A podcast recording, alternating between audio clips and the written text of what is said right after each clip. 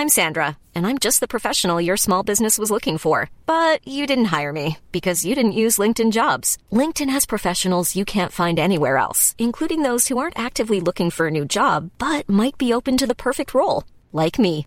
In a given month, over 70% of LinkedIn users don't visit other leading job sites. So if you're not looking on LinkedIn, you'll miss out on great candidates like Sandra. Start hiring professionals like a professional. Post your free job on linkedin.com/people today. Richard and Greta gonna make your lives better today. If you'll subscribe to our podcast, You know, it's all about how to get the most out of your partner. and we're partners, So we know all about it. it's good. Get it wherever you want to get it when you go and get it from your podcast place. Richard and Greta, You know? You know? The following podcast is a member of the Great Big Owl family.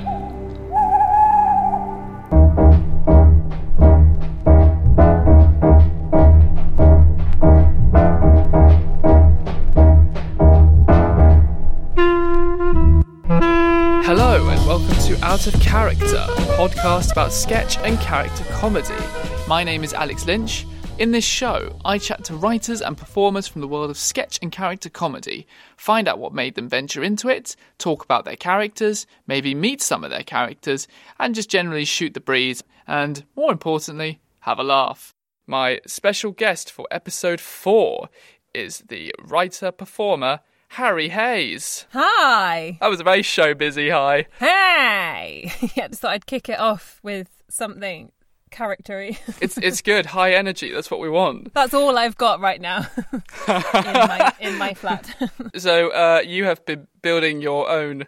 Well, you've been building your own home setup, and you've been like teaching yourself how to what play piano and and sew and just do Yeah, a bunch of different things. I'm that guy. I'm actually not that guy, but because basically, you know, you know when it first when um when there were there were videos of people from Wuhan who were just being like, "I- I've learned Latin and I've learned how to play the piano and the and, and the guitar and everything, and I was like, oh, what a great opportunity! And then as soon as it it happened here. I had just a massive breakdown instead. and and then I've just been like clawing my way back slowly. So you are certainly coming out of this lockdown with with a new skill. Yes, I can play sort of honky tonky pub piano. and and and I have made a couple of masks on a sewing machine. You actually? I have, yeah. I like a project. So the sound thing that I've made is also it's very much a home. It looks great now. It was it's a homemade pro. I just basically I think originally I wanted to be a Blue Peter presenter. if the whole world collapses, I'm I'll turn my hand to making things out of cardboard. It's kind of jack of all trade or Jill of all trade, but really master of none. But this is interesting because so you've got this sort of crea- crafting, like arts and crafts kind of mm-hmm. side of you, and a musical side. So when did you want to get into comedy? Well, I actually it, I is, had the classic thing of of going, oh, I want to be an actress, a real actress. Um, but I'd spent my whole childhood being, I mean, I'll be honest, a dick. I think that's probably what people really thought. I there's photos of me on holiday. So the real trigger for me was my parents' divorce. Classic. I know. but we used to go on holiday with my dad to, I think, Pool or something. And we used to go with his friend Dave and his, who was an, another divorcee, who was a driving instructor who would genuinely eat dog food out of a tin What? and not not in a sad way but in a way that was like he actually quite liked it Okay. Wow. Okay. i know i grew up in the countryside so there's a lot of those kind of stories Is that your justification? That's I, I do actually think there's quite a few times when I go, well, I grew up in a village. What do you expect? but the um uh we we went on holiday and there's a picture that I remember. I think I maybe still have it of me sat in a chair on that holiday with my chin resting on like my fist at the top of that arm, and my other arm just like on my hip, like a like a talk show host. And it was because I had done a talk show. Uh, no, just for no reason. It, we were there with my brother and Dave's son, Right. and I just decided tonight, guys, you're getting a talk show. So it was basically that kind, like doing stupid characters. I also did, just throwing back to the cardboard thing. We had a massive box, probably like a new bed for my dad in his new divorce house. but um, it but it was a big box that I could get inside. Yes. So I got inside, and I insisted everyone come and listen to my radio station. and I had Live from the box. yeah, live from the box. It was really essential that they couldn't see me. um, but I, and the thing is, I know that it's like, oh, that's a really cute thing for a kid to do. But I think I probably was 12 or 13. I don't think I was young enough to justify that being that.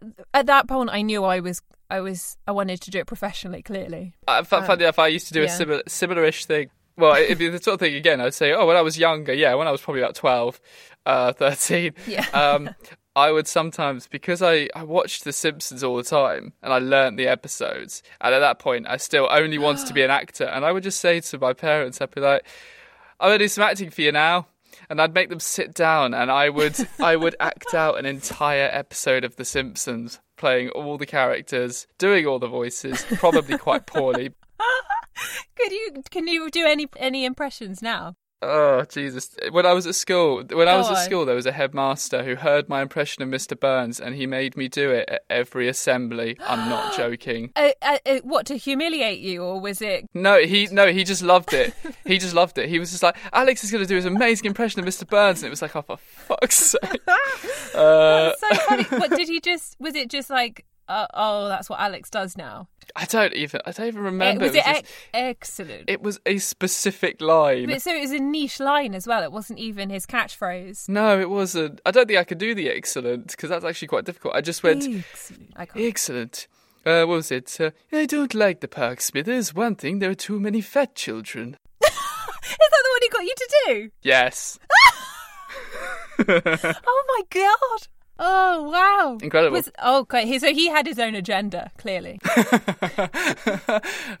this kid's gonna, he's gonna be a star. He's I'm gonna gonna, be a I'm gonna make my millions. Oh my god! I, the only one I can sort of do, and it's not even The Simpsons, it's Family Guy, is Peter. Oh, good. Peter. but beyond that, other than that, I can't.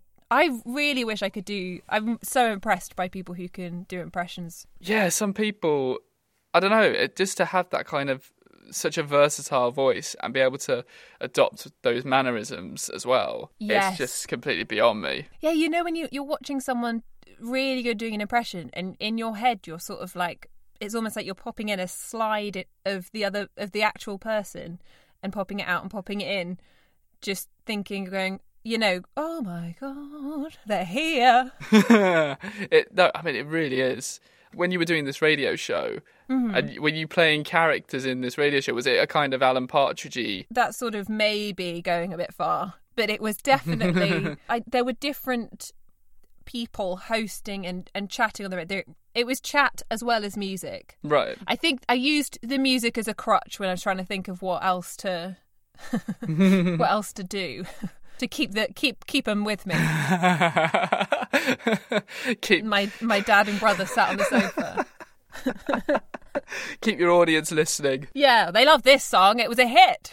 Put that on. Oh, brilliant! So, um, when you eventually made it out of the box and over to London, so, tell me how you sort of wound up because before you were in your sketch group Zazu, was it uh, NewsRevue? Yes. That you did yeah, first? We met doing NewsRevue. All of us. Um, so we were all together, including Kat, who's the director. So it's Tom Machel, Maddie Rice, Nick Reed, Catherine Armitage, and me.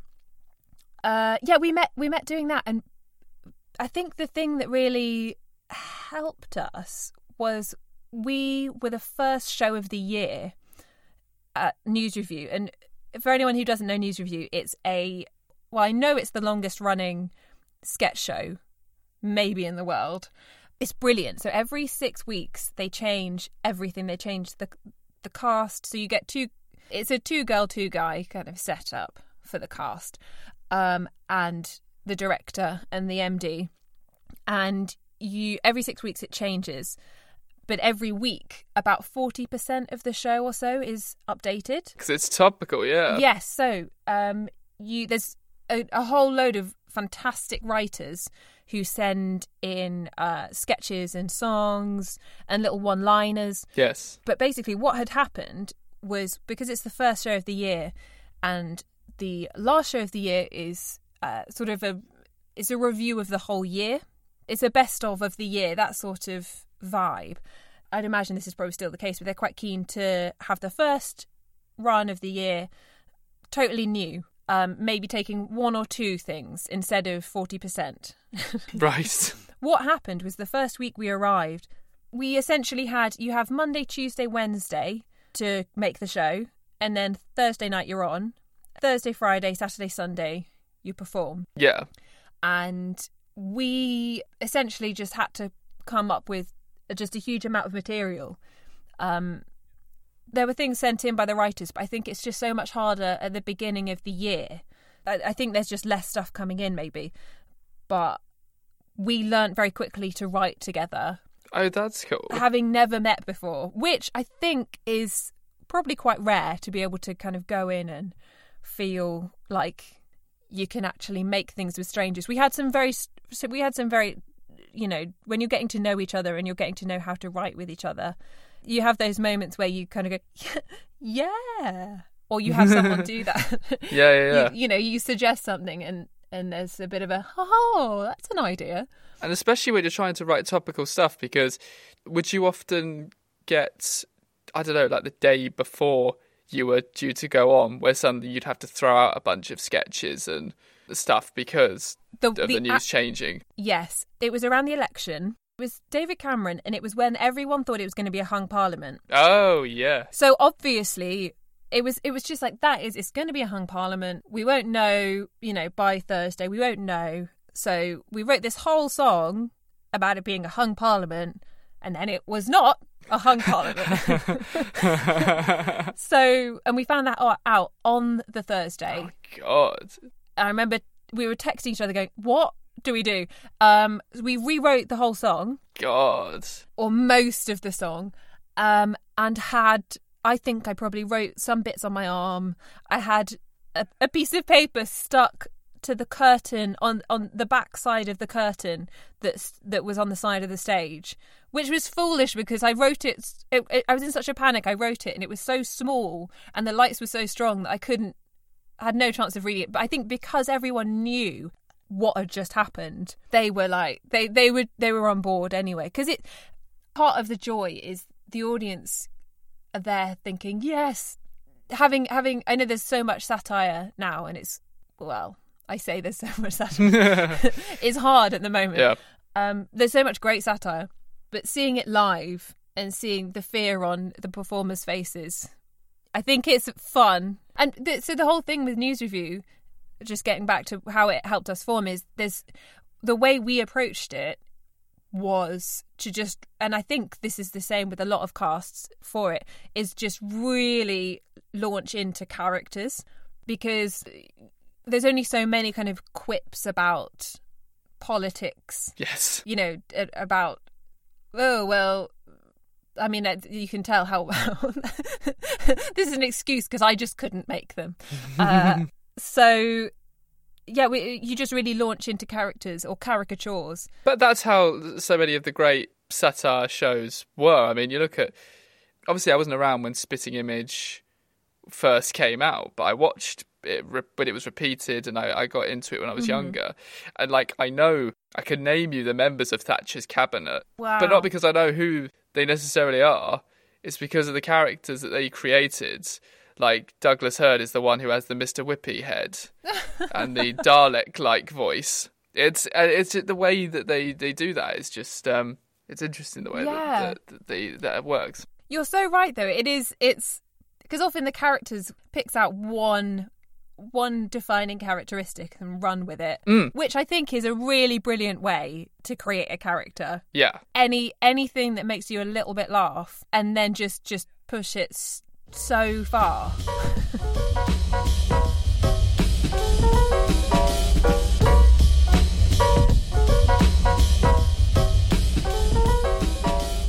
With Zazu, mm-hmm. you had like built this world.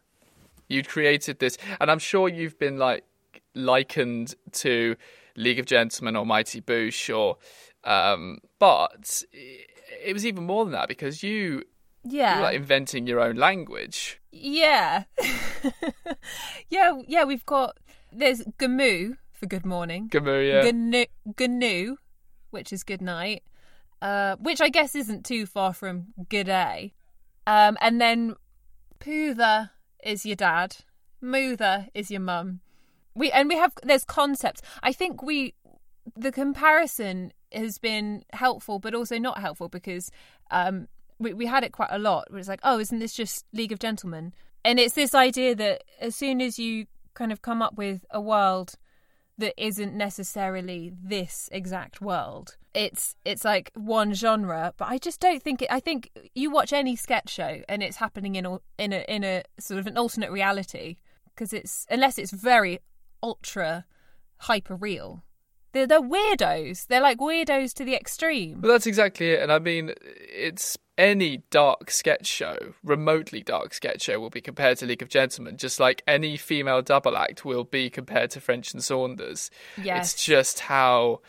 it- It's it's just it's just how rev- how reviewers and how people it's to sort of hang something for audiences who are maybe not as comedy savvy to go oh I like that Yeah, well, maybe it's a shorthand. Yeah. You know? How did you sort of come up with well a a the name but also uh the idea to do it in this kind of narrative sketch with where you're in this strange world uh with all these different char- characters was that always a kind of group decision or did that come later did you try out being a traditional ske- sort of yeah uh, lights up lights down sketch group So, it, that the, the idea of the world was there from the very, very beginning. So, first of all, the name.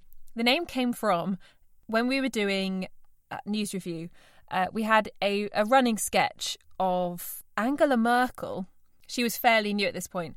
Um, Angela Merkel in our sketch had decided that everyone in uh, her government had to appear smaller than her.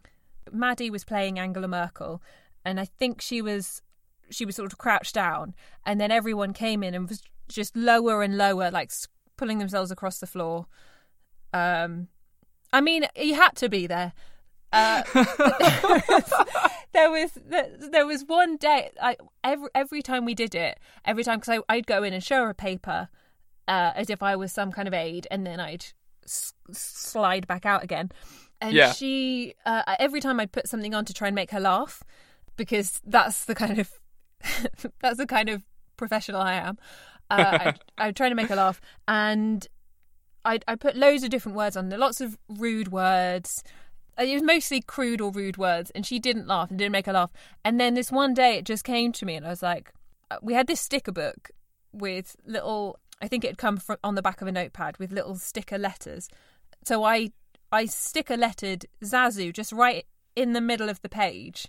I think the instinct was I didn't. I. It, there wasn't a huge thought process. I'll be honest, but it was. I was just like, like I slid in and showed it to her, and because it was such a, a shock, and she laughed, and then I think it's just out of that that we we just decided that that was the name of the sketch group. it's brilliant In terms of the world, our first basically what we did after NewsRevue is we had we all met up. Hmm. We kind of tentatively asked each other whether or not we were like, mm, do, do you think you might want to keep doing this after we finish this? Maybe like we were all a little bit shy about it.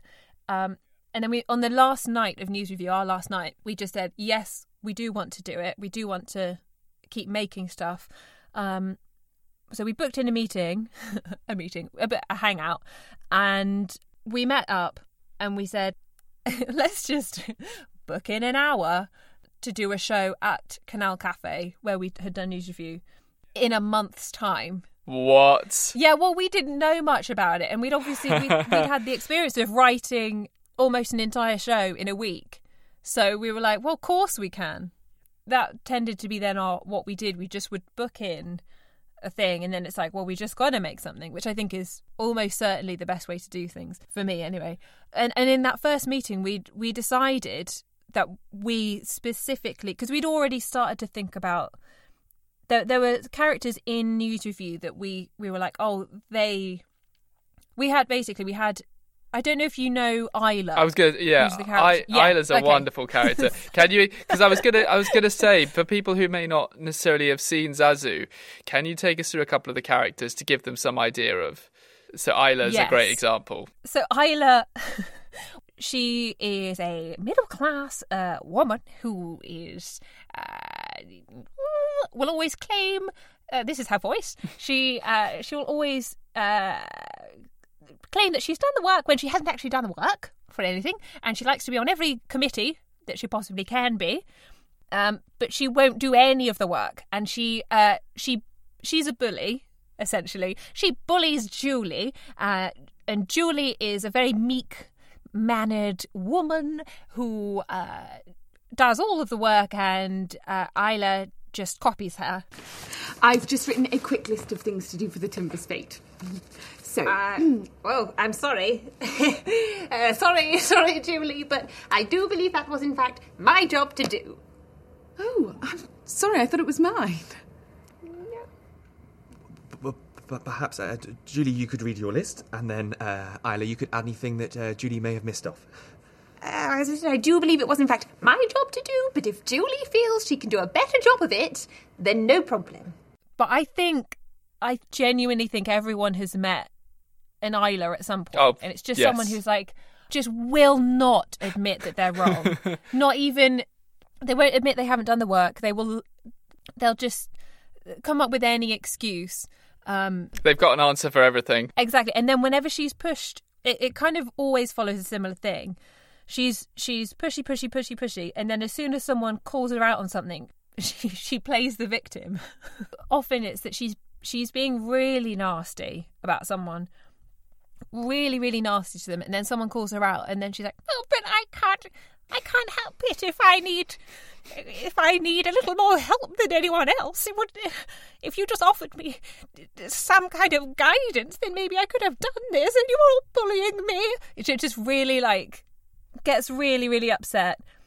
Um, and then as soon as they go, oh, because it's easier to to try and placate Isla than than actually stand by it and say you're wrong. Number one, untangle the bunting to hang in the square. Square. And um, then we need to find the whack-a-rat game, wherever that's got Wherever to. that's got to. Here. Um, uh, brief DCI Walker on security. Security. Um, for, the, for, the, for the fete. um, Isla, I, I thought this, you said that you were going to read your list after mine. I am. Well, you were reading it out loud. I know. I don't understand. as soon as she gets what she wants, which is their sympathy and you know people to agree with her, either she she she's one one one reaction that she can have is um, that she then doesn't want it, what she was trying to get the whole time, um, or she's just very smug about it. Yeah. So she just it's it's just like she just brazenly uses. oh, she's very manipulative, very passive aggressive. Oh, yeah. So I obviously love playing her. I can guarantee you everyone has met an Isla. Oh my god! I've lived with three Islas. so, Essentially, we have lots of di- we have different groups of characters within the show. yeah. We've done three narrative shows. So whereas there's a story, so the first one, the first one was a little bit more kind of traditional sketch show, but it was there were all linked characters. One of the rules in in Zazu is that singing is illegal. Yeah. so you have illegal singers. Um, most of the things I have to be honest. Most of the the rules, the silly rules and stuff we have. I mean, obviously, it's a bit of a, an homage, I guess, to Footloose. You know, you can't dance in this town. But actually, a lot of the rules we came up with are in place somewhere in the world. So, I really. yeah, it's unwittingly satirical in some in some ways. Oh, wow. Yeah, and often in quite oppressive regimes, which has made us kind of rethink some of them. There's the Spittle Cheeks, who are a family, Yeah. but it's you know Moother and Poother, Timmy and John, like a 1950s kind of family. Yes. There's a bit of a 1950s slash 1970s. It's almost like 1970s nostalgia of the 50s and then it's nostalgia of the 70s of the 50s. I think that's our aesthetic. And was uh, did, uh, was that kind of did that naturally form, or was that uh, was that always kind of how you imagined you wanted to do it in a kind of um, vintage feel? I think that the vintage feel kind of came from a video, like a, a PSA, I guess, or it was an anti anti gay PSA. Oh really? Because obviously, you know, do you Oh, remember? God. yeah, do you remember when? Do you remember when? Um, when that was a thing? It still is, but it's Oh, it was really sinister. like that kind of. This is a gay man. Yeah, it, yeah, it's it's it's the sinister, um, like a really sinister topic, but said in quite a plucky way. Um, better be careful. Basically, really misinformed announcements, but said in a way that was that that was palatable to general public who didn't know any better. I guess. I hope. uh, um, but I think that that was part of that was one of our inspirations was watching those videos because there's there's rules in them Mm. and because it was a time when it was post-war propaganda i guess was trying to teach people how to be people again in a society that had just suffered an enormous trauma um, of the war. And i think it's that thing of just saying awful things with a quite a nice voice and then it's okay so yeah that was that's the spizzle cheeks and that sort of vibe Also, isn't isn't John actually a girl, but they won't admit it? Yes, so one of the rules is um, the rule of spares, and that came in at some point in Zazu somewhat recently, and it's a population control thing. And basically, if you have a child and the first child's a boy, the next child has to be a girl, and then you can have a boy again and then a girl again. If you have a a boy and then a boy or a girl and then a girl in a row, the second one is a spare, and they are sent off to the spare orphanage, which actually turns out to be a great place, but inside like it's full of really creative, interesting people in this world. So then, after you did this first show that you said was more like was Yes. linked, then because I think the first time I saw you guys was was the Fate one, Fate worse than death. which was very much a story, wasn't it? It was very much a, a full story. Yeah. the whole village, the whole town, the whole place of Zazu are preparing for the village fete.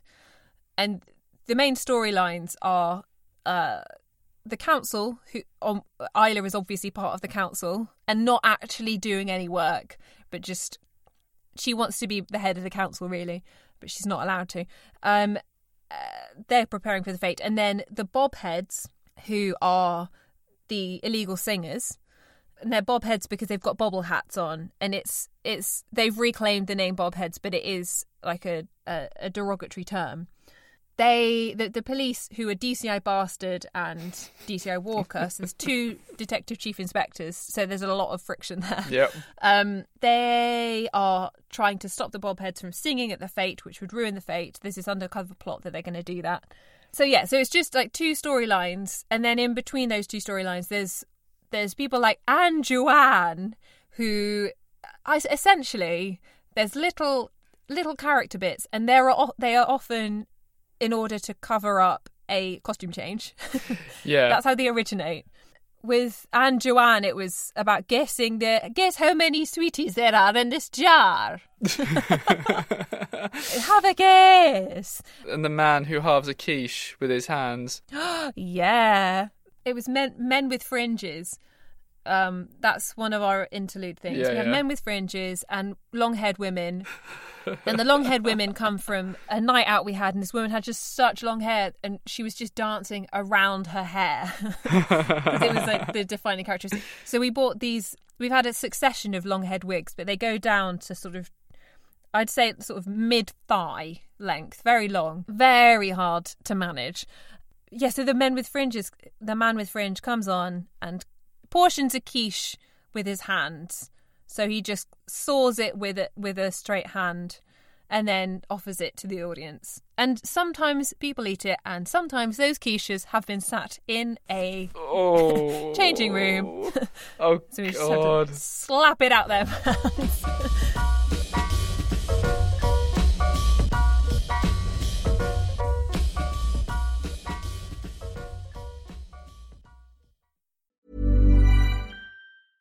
This is Paige, the co-host of Giggly Squad, and I want to tell you about a company that I've been loving, Olive and June. Olive and June gives you everything that you need for a salon quality manicure in one box. And if you break it down, it really comes out to $2 a manicure, which is absolutely insane. It's also so easy to get salon worthy nails at home with Olive and June. The difference between how your nails used to look when you did them yourself and now with the Mani system is a complete game changer. The best thing about Olive and June too is it's a quick dry, dries in about one minute, lasts for five days, and full coverage in up to one to two coats. Visit oliveandjune.com slash perfect Mani 20 for 20% off your first system. That's oliveandjune.com slash perfect Mani 20 for 20% off your first system. I'm Sandra, and I'm just the professional your small business was looking for. But you didn't hire me because you didn't use LinkedIn jobs. LinkedIn has professionals you can't find anywhere else, including those who aren't actively looking for a new job but might be open to the perfect role, like me. In a given month, over 70% of LinkedIn users don't visit other leading job sites. So if you're not looking on LinkedIn, you'll miss out on great candidates like Sandra. Start hiring professionals like a professional. Post your free job on linkedin.com/people slash people today. Heavy pencil.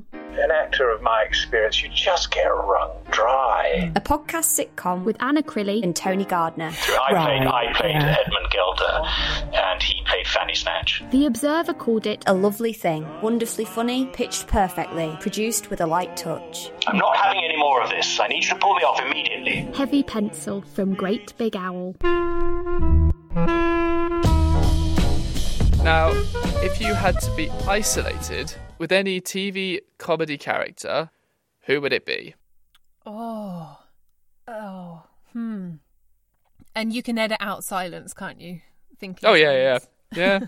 oh, I could keep it in. Whatever I fit, whatever I fancy, really. There's a Um, nice little bit of dead air. I mean, I might, I might, I might, I might actually just like double the amount of ums and definitely do that. To be straight up, I'm I as much as I like being around people, I'm I am by nature more of an introvert. So like my preference would be not to be isolated with anyone. not not anyone. But um if I'm getting to know someone in isolation, I think I might lose my mind. Um because then I that then just made me think, well, what about a silent film character? But the problem with them would be that they would want you to be their audience the whole time, and I just find that so irritating. They'd be like coming into the room doing something until you paid attention, Yeah. which is something that I do, yes, but I don't want anyone else doing that. um, and they'd be holding up subtitles as well. Like that's just Oh God! And I have to read. Come on.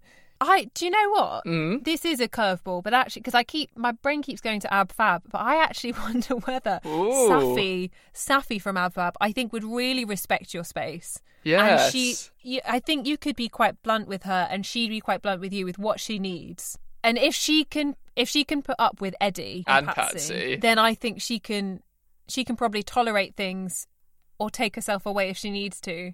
Yeah. Okay. So that's my real genuine answer. great. Yeah.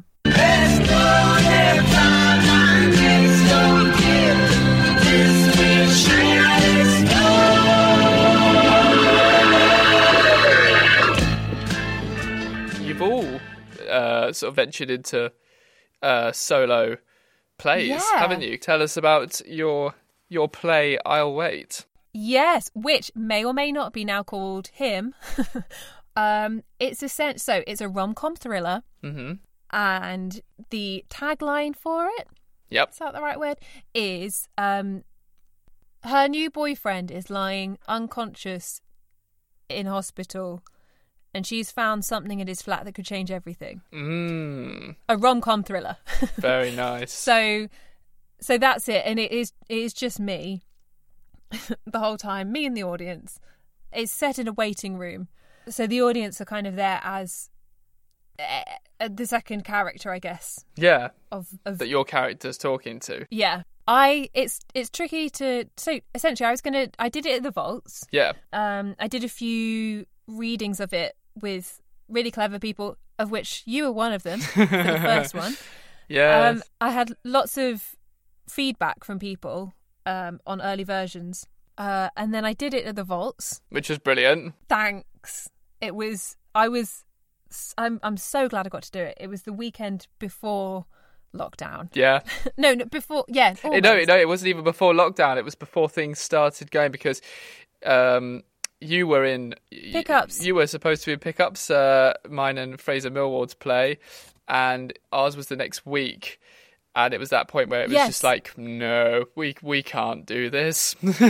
so you just got in. It it was. I did, and it was the the weirdest.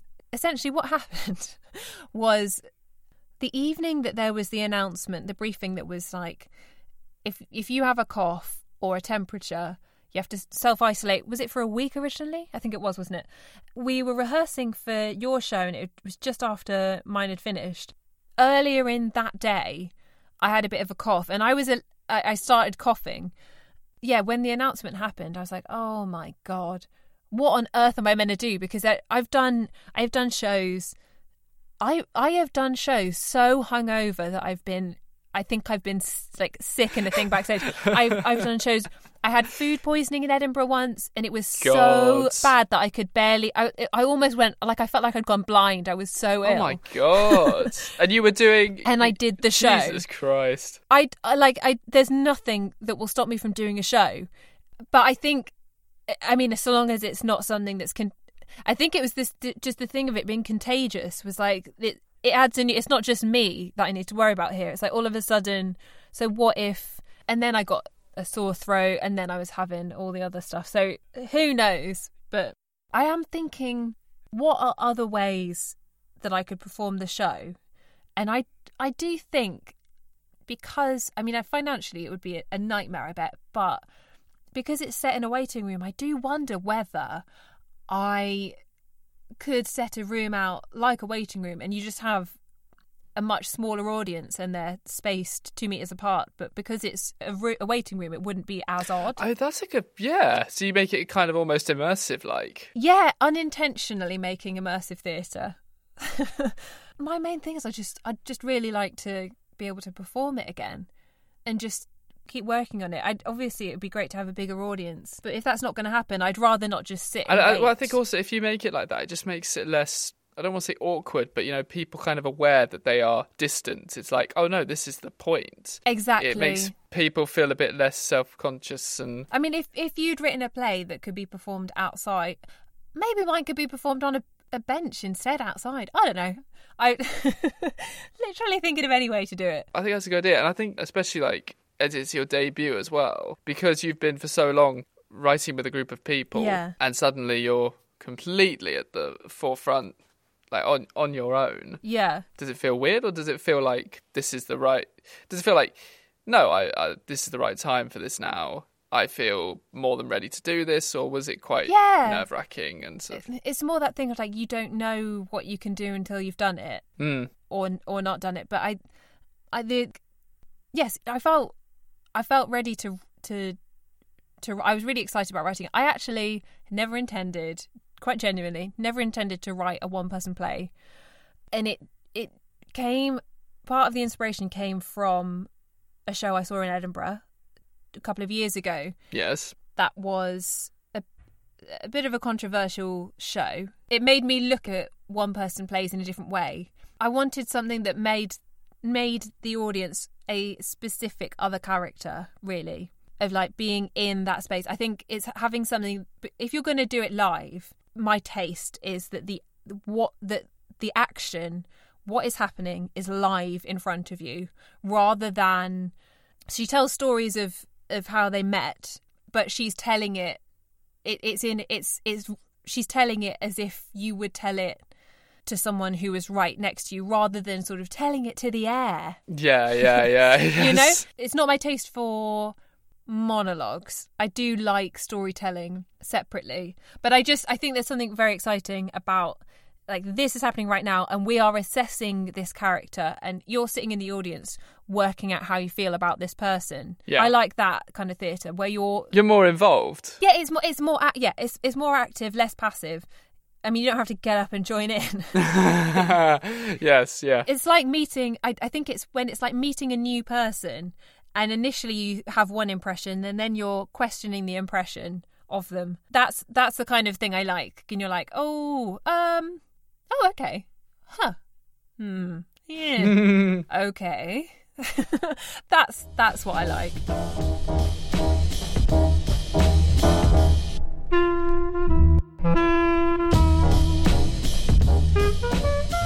It is now time for the final section of the podcast. This section, uh, it's a chain reaction type concept, which I am I have called. Get ready for this. Change of character. Oh yes. Thank you. Okay. Change. Cha- change. so in this, I will give you the name of a character given to me by my previous guest, which was Richard Soames, Yeah. Brilliant. Brilliant go. and I will ask you to unpack who you think this character is. Okay. What comes to mind when you hear that name? And then I shall ask you to give me your character name that you have prepared for our next guest in the next episode. Perfect. So, your character's name is Crimble Dingleshanks. Who is Crimble Dingleshanks? So Crimble, um, Crimble used to be a butcher. Um, and that's actually where the Shanks came from because he left the butchery, which was his family's business. Um, he felt bad about that because obviously butcher families can go back generations. So he added Shanks to the end of his name. Um, obviously, when he was in prison, that was just threatening because it, it's almost like predict. You know, it was, it was sort of a warning of Shanks. He he Shanks. Yes. It's a it, it's a he, but it's um Crimble. Crimble has a sort of um hairstyle that's quite similar to a rock cake. um A rock cake hairstyle. yeah, so you know how a rock cake is sort of a bit crumbly and a bit hard at the same time. yes. So that's his hairstyle. I, that's the best description of his hairstyle that anyone could ever give you. That's the best. I mean, it's, there needs to be a hairstyle called the rock cake. The rock cake. Well, maybe that's a post-pandemic hairstyle. With because you've got so much hair to play with, it's basically just lots of hair. Um, It's falling out. falling out. You haven't brushed it for so long that most of the hair isn't attached to your head anymore, but it's all hair sprayed together in a, in like a clump on the top of your head. So as soon as you brush it out, it's going to be a very different situation. Delicious. he- he's he, as I said, he spent time in prison. Right. No one knows exactly why. He won't say, but it has got something to do with an incident at Christmas time. Right. Um, and it may or may not have been because uh, someone, to put it politely, they made fun of his first name, Crimble, um, around the, the, the Christmas season. so he's got a short temper, this guy. As short as it comes, it's it almost doesn't. He's he is a hair's breadth away from absolute rage at, at, at any moment, and often it's directed inwards. S- Sometimes So you mean he's self-destructive, but also Yes. regularly destructive. both types his his whole body is essentially like you know when you when you've got a tight fist when you're sort of a little bit annoyed and you're Yes. clenching your fist a little bit his whole body is essentially is a fist One one giant clenched fist. that's it with the rock cake hairdo on top. I mean, I want someone to draw that character. yeah if anyone can draw then his mo if we're talking about mos is just for at least one person to get out of this alive. And that's him. He wants to get out of it alive. Any situation is in constant fight or flight.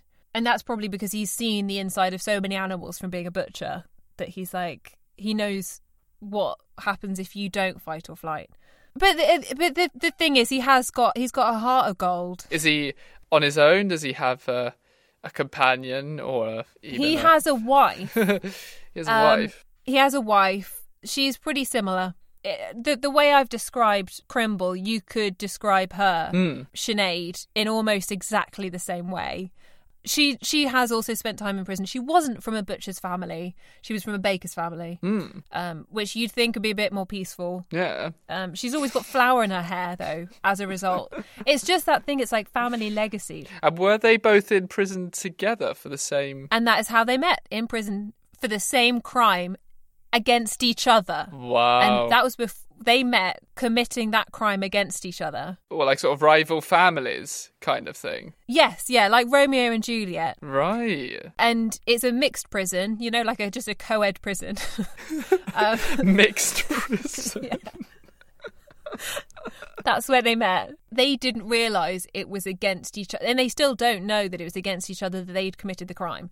So therein lies the danger for, um, like as soon as they find out, they'll destroy each other. But they, that's the tension because you always need tension. And how have they? Do they have any uh, remorse for their for their acts of uh, violence, or how are things post mixed prison? So they both attended some sort of rehabilitation sessions. Um, neither of them are regretful. They're just glad to have finished the time. They obviously got a lot out of it. They both got a new life partner for as long as it, you know, it lasts. And Yeah. the thing is, it is a life partner because as soon as they find out that they are the person that they committed the crime against and committed the crime against them, they'll destroy each other. As I said, Ah, it's a very neat kind of situation. Hmm. They don't plan on having children. probably just as well. I think it probably is. Yeah, they un, under underneath it all, they realise that they they might not be the best parents. But they have each other. They've got each other. That's romantic. Yes, exactly. Wow, Crimble and Sinead Dingleshanks. That's it. Love it. Thank you for that. Could you please now reveal the name of your character for our next guest? I can. I haven't said it out loud. I've only said it in my head so far. So let's. Okay. You might recognise recognise them. It's Shilliam Wakespeare. Shilliam Wakespeare. and how long did it take you to think of that one? Well, I actually cycled through a lot of other names until until Uh. I. It's actually maybe more out of curi- curiosity to see what could come of that. I'm interested as to whether or not that will be there'll be restrictions placed because of because it sounds a little bit like a famous person, Mm. or if it's going to go completely elsewhere. Well, this will be very interesting to see. So, who is Shilliam Wakespeare? Hmm. We shall find out in the next episode of Out of Character. In the meantime, thank you so much for coming on the show and being my guest, Harry Hayes. Thanks very much for having me, Alex Lynch. Thank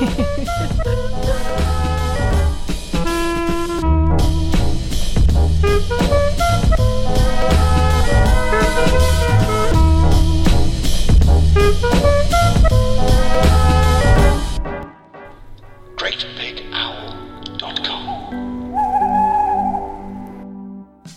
television history is contained within the box of delights. It was happening in front of us. Incredible. In our living rooms. It was amazing. Guests pick their favourite television moment and tell us why they love it. And is this the episode where Daisy's just been for the interview at the Woman's Magazine? Flaps. That's it, Flaps. Yeah. Named one of Radio Time's best podcasts of the year. I don't understand people who don't see the joy in drawing the curtains, mug of hot chocolate, and something nice on TV. Like, what could be nicer than that? Than having a snuggle. Exactly. Nostalgia in bite sized chunks. Box of delights from Great Big Owl.